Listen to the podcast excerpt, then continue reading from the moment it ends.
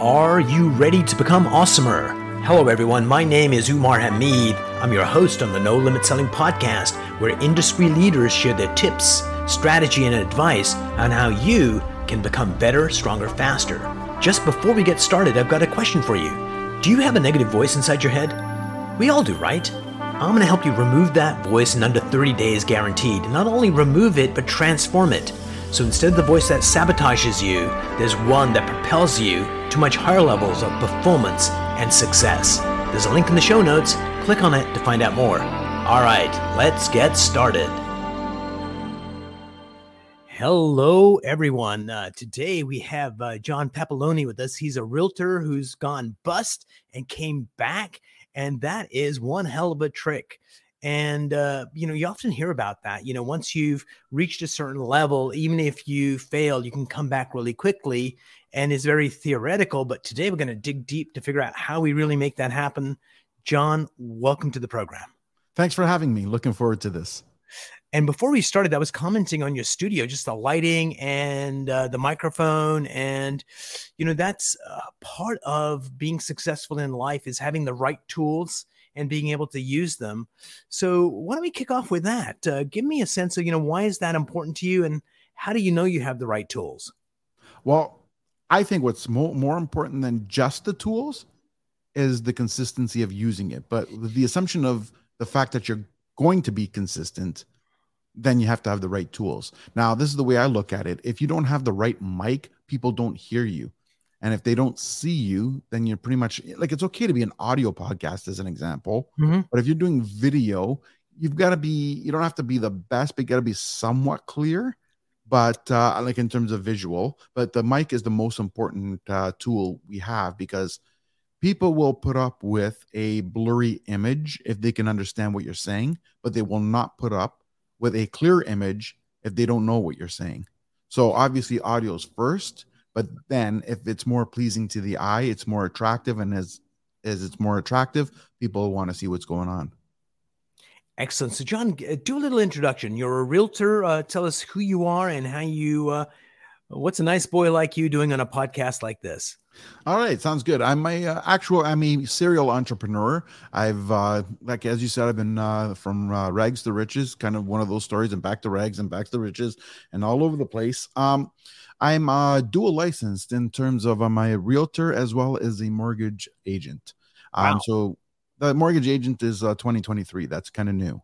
Um, but with that being said, so I'm a, I'm a you know very entrepreneurial like. Um, as you can tell from the title at the bottom of the screen here, it says uh, Papaloni Capital. That is sort of where I lead to everything because that's the ultimate end goal, which is a uh, capital investment company. So I take investors and I allow them to invest with me into uh, multi-residential as well as to as uh, private equity mortgages. So I do kind of both and then so i use my realtor license as well as my mortgage license and i use that to uh, help clients of course and uh, build a business that way but i also use that to have investment investors who have maximized their own potential investments but are still wanting to put more money into real estate and don't know how to expand i offer that solution. Excellent. Uh, so what do mortgage brokers miss with realtors? It seems to be a very simple uh, relationship, but I suspect there's more complexity there and there could be more value add. And since you happen to do both, you'd have a, a really keen insights on how mortgage people should play with realtors and vice versa. Yeah, it's one of those things that uh, it's always good to have a relationship with both uh, as a client. And realtors and mortgage brokers tend to tend to uh it's one of those things that it's hard to say like why but for whatever reason they don't collaborate as much as they should. And one of the benefits is that uh, if you have both in each other's corner you kind of funnel people to each other and help each other in mm. terms of clients and you get to uh, be involved in the whole process. Where you have separate people what ends up happening is you always have questions you ask the client oh you know have you uh, gotten your mortgage approval yet oh well let me check with bob smith uh, he hasn't gotten back to me today and the mortgage person says hey well have you gotten these documents from the realtor oh well i'll check with john because i haven't gotten that uh, yet mm. and it's going back and forth now when you have a working relationship with a mortgage person it tends to be a little bit smoother you know, in the whole process. And we kind of keep each other updated at all times. So you're not having the client up in uh, the clouds wondering what the heck is going on living uh, you know by the edge of their seats panicking all the time because they don't know whether they're or not they're getting the house. They kind of have the play by play step by step and everyone's in the loop. So that's kind of one of the advantages of having uh, people work with each other and feed off each other that way.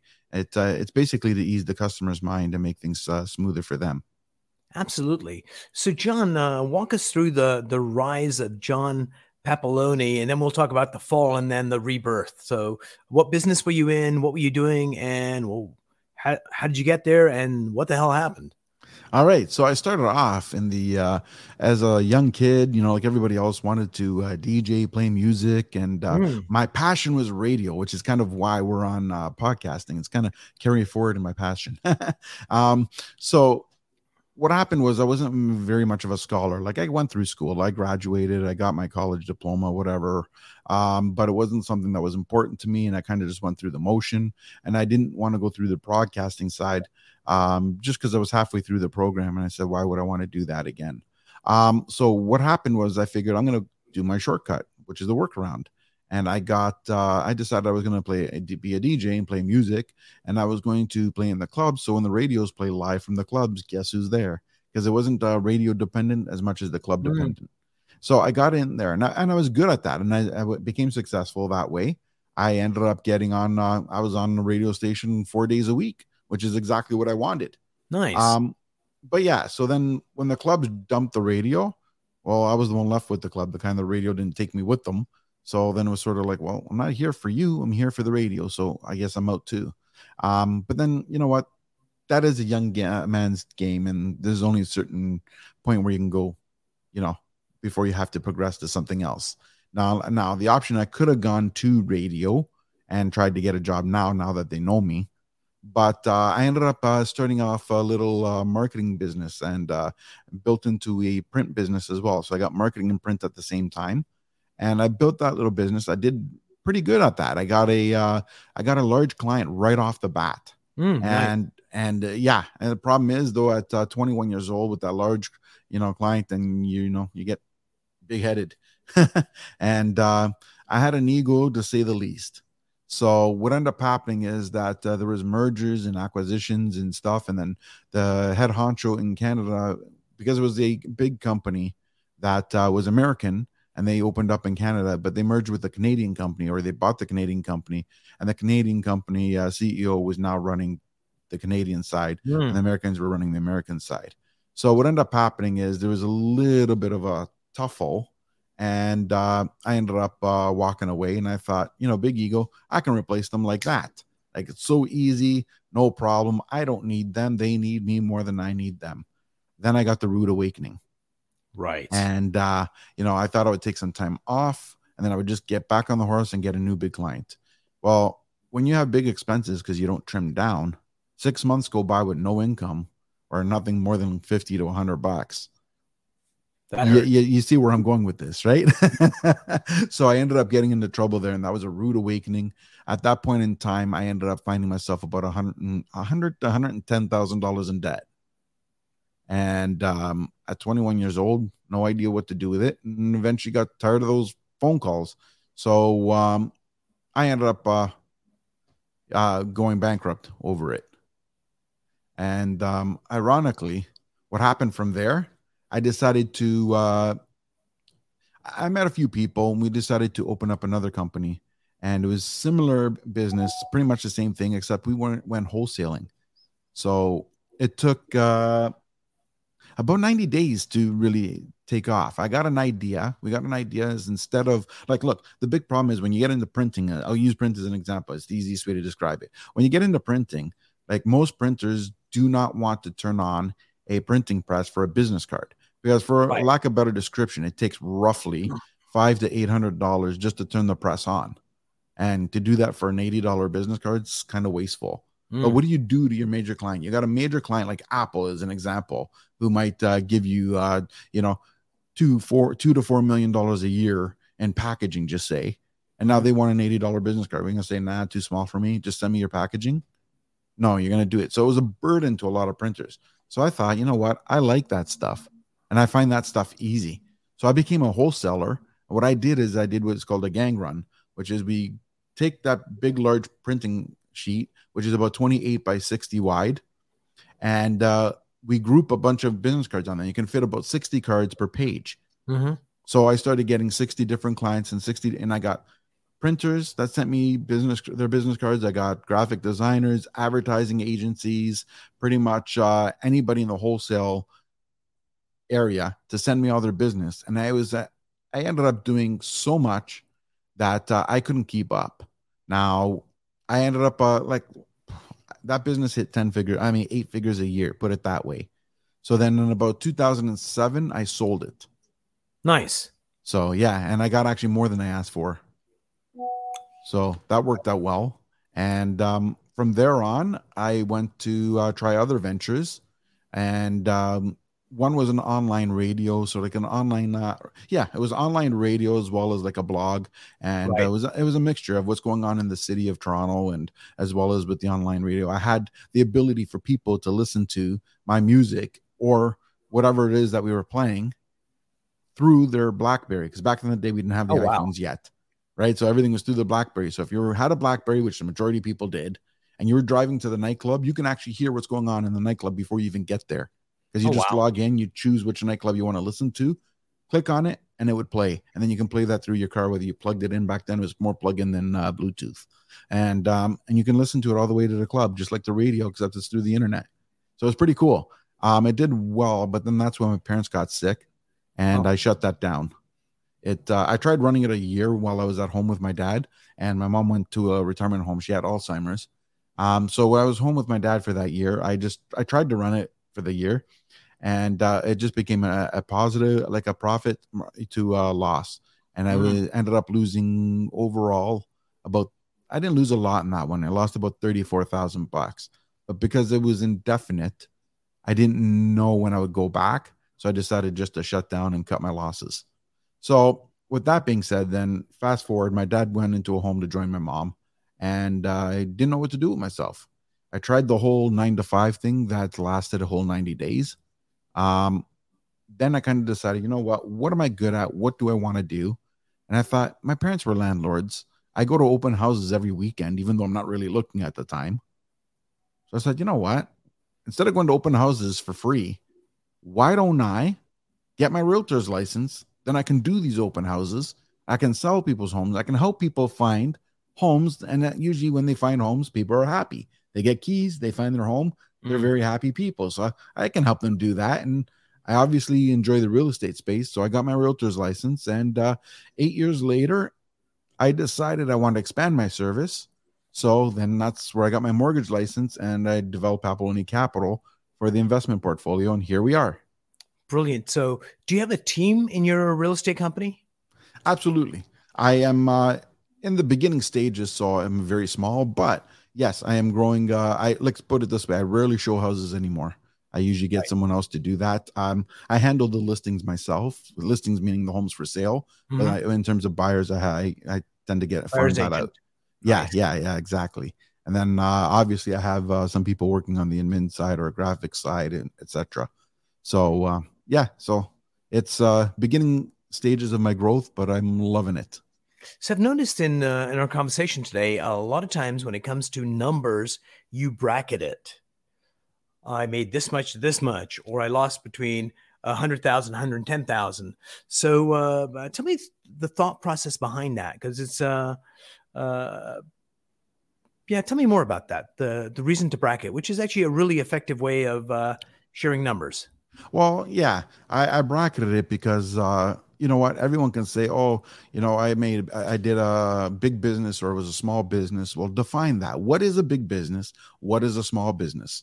Like I may be talking to you and I say, "Hey, I made a million bucks." To me, eh, I feel like a billionaire. And reality is, to you, you might look at that and say, "Great, that's equivalent to a hundred grand twenty years ago in today's dollars." What else are you doing? right so now people you can kind of gauge with those kind of numbers of where i stood you know back then versus today because it's big not, different numbers. Look, when I lost that 109,000 today, 109,000 is something like a year and a half worth of salary. But back then, the average salaries were 28, 29,000, which I'm aging myself right now. Yeah. so that was like equivalent to five or six years of salary. So I think today that that's more of like a 450, 500,000 dollar loss versus yeah, for sure. Yeah. So it's much different. So let's go to our sponsor and we'll be right back. To let go of anxiety, let go of uncertainty, let go of doubt. Mindset Boosters gives you the ability to decide how you act and feel in any situation. Ready to take charge of your mindset? Go to mindsetboosters.com. So, in real estate uh, or in any endeavor, uh, mindset is such a critical component of how well we do. So, first, let's talk about uh, your mindset. Uh, tell me about a time where it wasn't where it needed to be and what you did to kind of get it back uh, where you wanted it. And uh, what do you do on a regular basis to make sure you're like in the freaking zone to get shit done? Well, that's the thing, right? I preached consistency before, right? So developing routine and developing a daily task and a, and and you know a, a, weekly plan like on sunday sundays we'll take it i put out my plan for the whole week like i could tell you what i'm doing at 2 o'clock 2.30 2.45 etc. And I know exactly. Now, obviously, plans fluctuate because things in life change, mm-hmm. and as a result, you have to adapt. You can't just be rigid. But um, having that game plan first is a great way to start because then you know, if you don't know where you're going, how do you get there?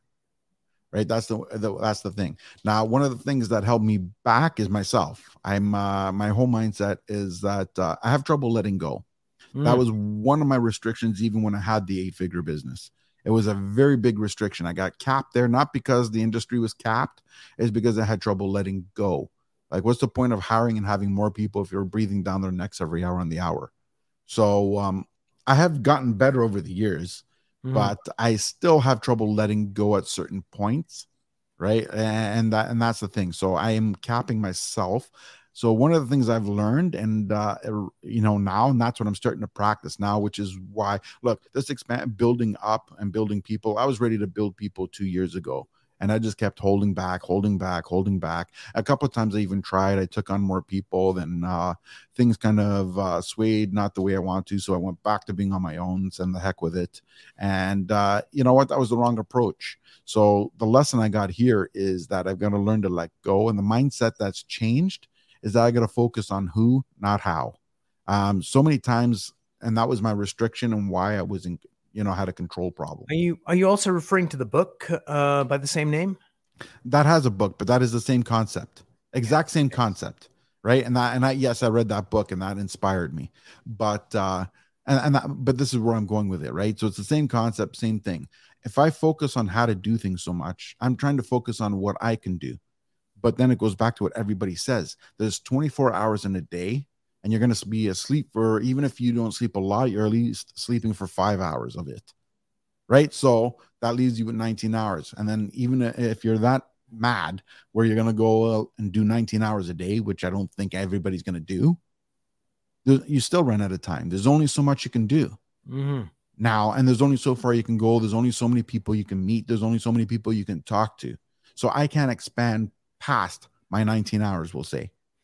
But now, if I find myself in the right network with the right people and I build the right team under me, now all of a sudden it's not just my 19 hours, but it's everybody under me.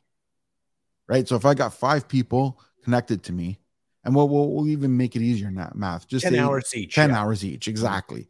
So now between myself and the five other people, I got the ability to put in 60 hours a day inefficiencies. I just got to let, let them go, let them do their thing. So, and here's the key component if you find yourself needing to control, the issue isn't that person in the way that their abilities, the issue is you made a wrong choice to hire. You hired someone that you didn't feel confident enough to let them go and do their thing. Mm. And if you're not confident in their skills, then they're in the wrong position or you're not training them properly. It's got to be one or the other. Absolutely. And I think, uh, well, let's go back a bit. Uh, you were talking about, uh, you know, ego got in the way and it was part of your downfall uh, going down. So, how do you keep an eye on that so it doesn't, because uh, ego is such a sneaky, powerful, amazing thing, because without it, we can't do stuff, but also it can get in the way. So, how do you keep your finger on the pulse to make sure ego's there in a very positive way and not in a way that's going to sabotage you or uh, diminish others? that comes sometimes just in life experiences. Like, believe me, when you get kicked in the teeth and you go and you flop and go bust, you tend to uh, open up your eyes a little bit more. And when you come close to being bust a second time, then and you know I didn't the second time, but came close. And mm-hmm. When you you hit that spot twice, you kind of learn a lot of things along the way. And one thing you learn to be is humble. And then uh, again, it goes back to who you're surrounded with. Sometimes just being around the right people mm. tends to inspire you. And when you're inspired, you're looking to grow, you're looking to build, you're looking to uh, improve and elevate. And when you're looking to improve and elevate, there's no room for ego. Absolutely. And I think uh, so. Uh, how many agents in your team? Is just, just one? Just one. Okay, good. Yeah, it's a good place to start. Yep. And uh, in your office, uh, uh, you're part of Royal LePage? Royal LePage, that's correct. Royal LePage Signature, we have 1,500 agents there. And which, uh, where is that located geographically? Um, well, we have three offices: one in Mississauga, one in Tor- uh, downtown Toronto, and one in the Don Mills area. So it's all roughly uh, focused around the um, well, we're, yeah, we're all in Ontario basically, but we go in. Yeah, like a lot of the agents, like I work myself from Niagara Falls, Ontario, all the way to uh, Etobicoke, which is halfway to downtown. And um, then I get uh, I farm out uh, everything past Etobicoke. I won't do that myself. Smart. So, what are three pieces of advice you'd give uh, realtors that have been in the business for uh, three, four years, where they're you know doing twenty transactions a year, maybe fifteen? How do they jump up to the forty transaction? Like, what what advice would you give them to get to the next plateau? Well, advice number one is niche down. Too many times we try to be everything for everybody. Mm. And I did that too. And I was all over the place like a ping pong ball. And I was everything to, to I was nothing to nobody and everything to nobody. yeah. Right. So it's, uh, I, like I said, 70% of my business is agent to agent referral. That was my niche.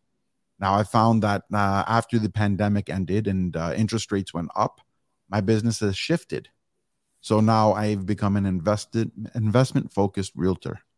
So I've adjusted with the times because now that things are a little bit scarce, people are more reluctant to farm out and they're going to do the distance they would have never done before.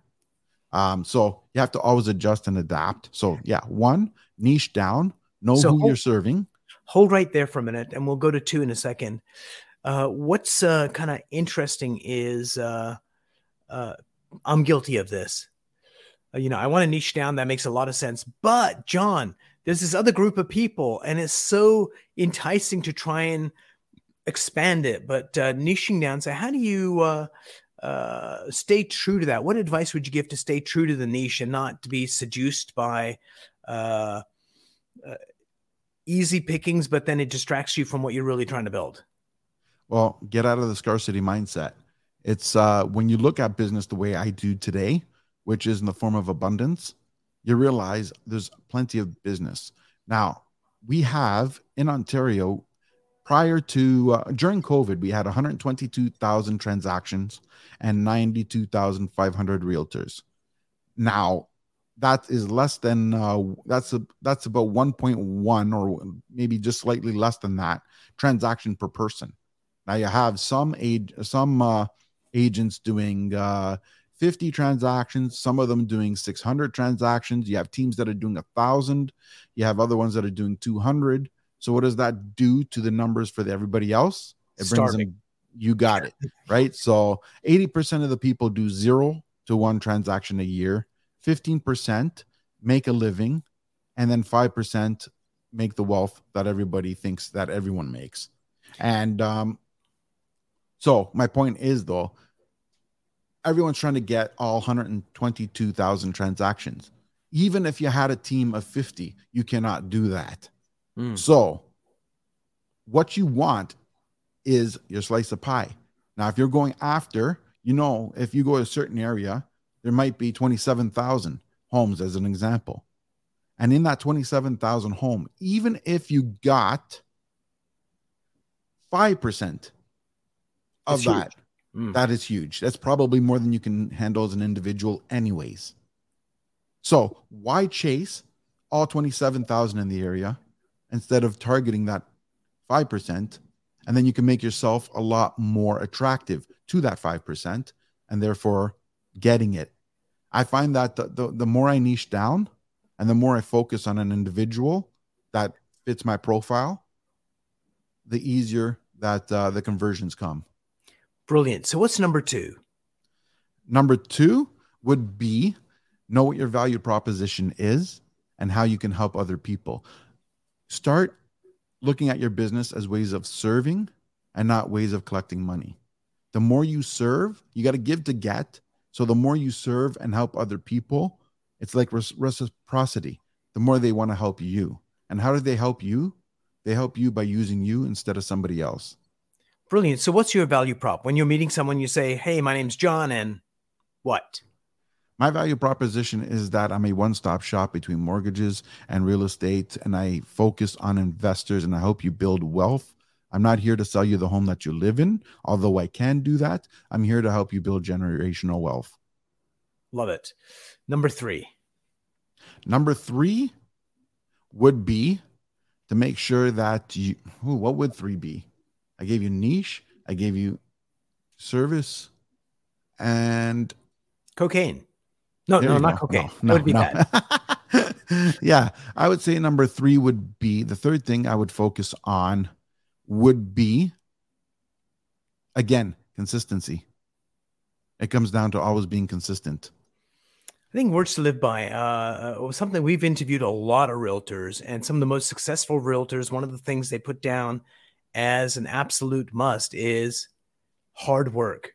It's like if you want to be success, really successful, it takes effort and hard work and be prepared to do it. And it's not a matter of being smarter and not working hard. It's like they got systems, they got elegance, but people get a sense of they can take their foot off the gas when they reach a certain level. And this is when you go to, uh, you know, doing well, not doing well. And so, yeah, consistency, super huge.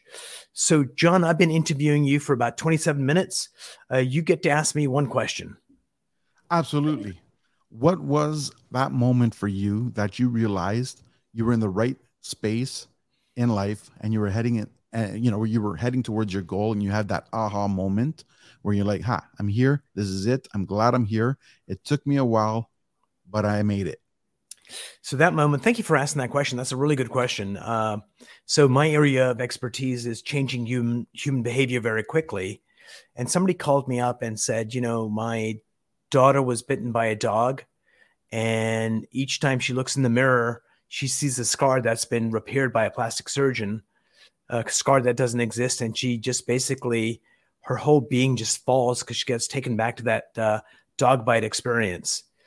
And I was meeting her the next day, and that evening I could not sleep because I was like so excited to be of help. And I had no freaking way how I was going to help this four and a half year old girl, but I knew with certainty I would. And the next morning, of course, we did something magical. And for her, uh, she wouldn't see the scar anymore. And she just got her life back. And that's when I knew 100% that I was doing exactly what I was meant to do. And I think it's all about uh, feelings are more important than thoughts. And when you're doing the right thing and you've got that feeling of excitement, joy, uh, and service, it's a can't be beat.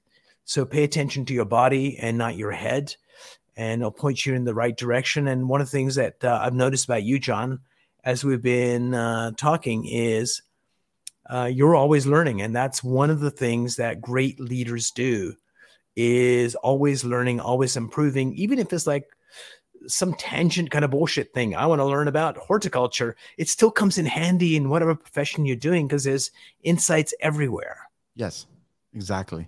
Right. You're always learning. You're either growing or dying. And that's what I truly believe. Yeah, I think there's a Bob Dylan song, and we'll leave it with this quote uh, He not busy being born is busy dying. And once you realize that, the only moment is now. And now's the moment to uh, uh, do the end credits. But stay with me, John. We're going to go uh, after interview conversation just in a moment. Thank you, thank you, thank you so much for being on the show today. Thank you for having me. If you enjoyed this episode, please go to iTunes and leave a five star rating. And if you're looking for more tools, go to my website at nolimitselling.com. I've got a free mind training course there that's going to teach you some insights from the world of neuro linguistic programming, and that is the fastest way to get better results.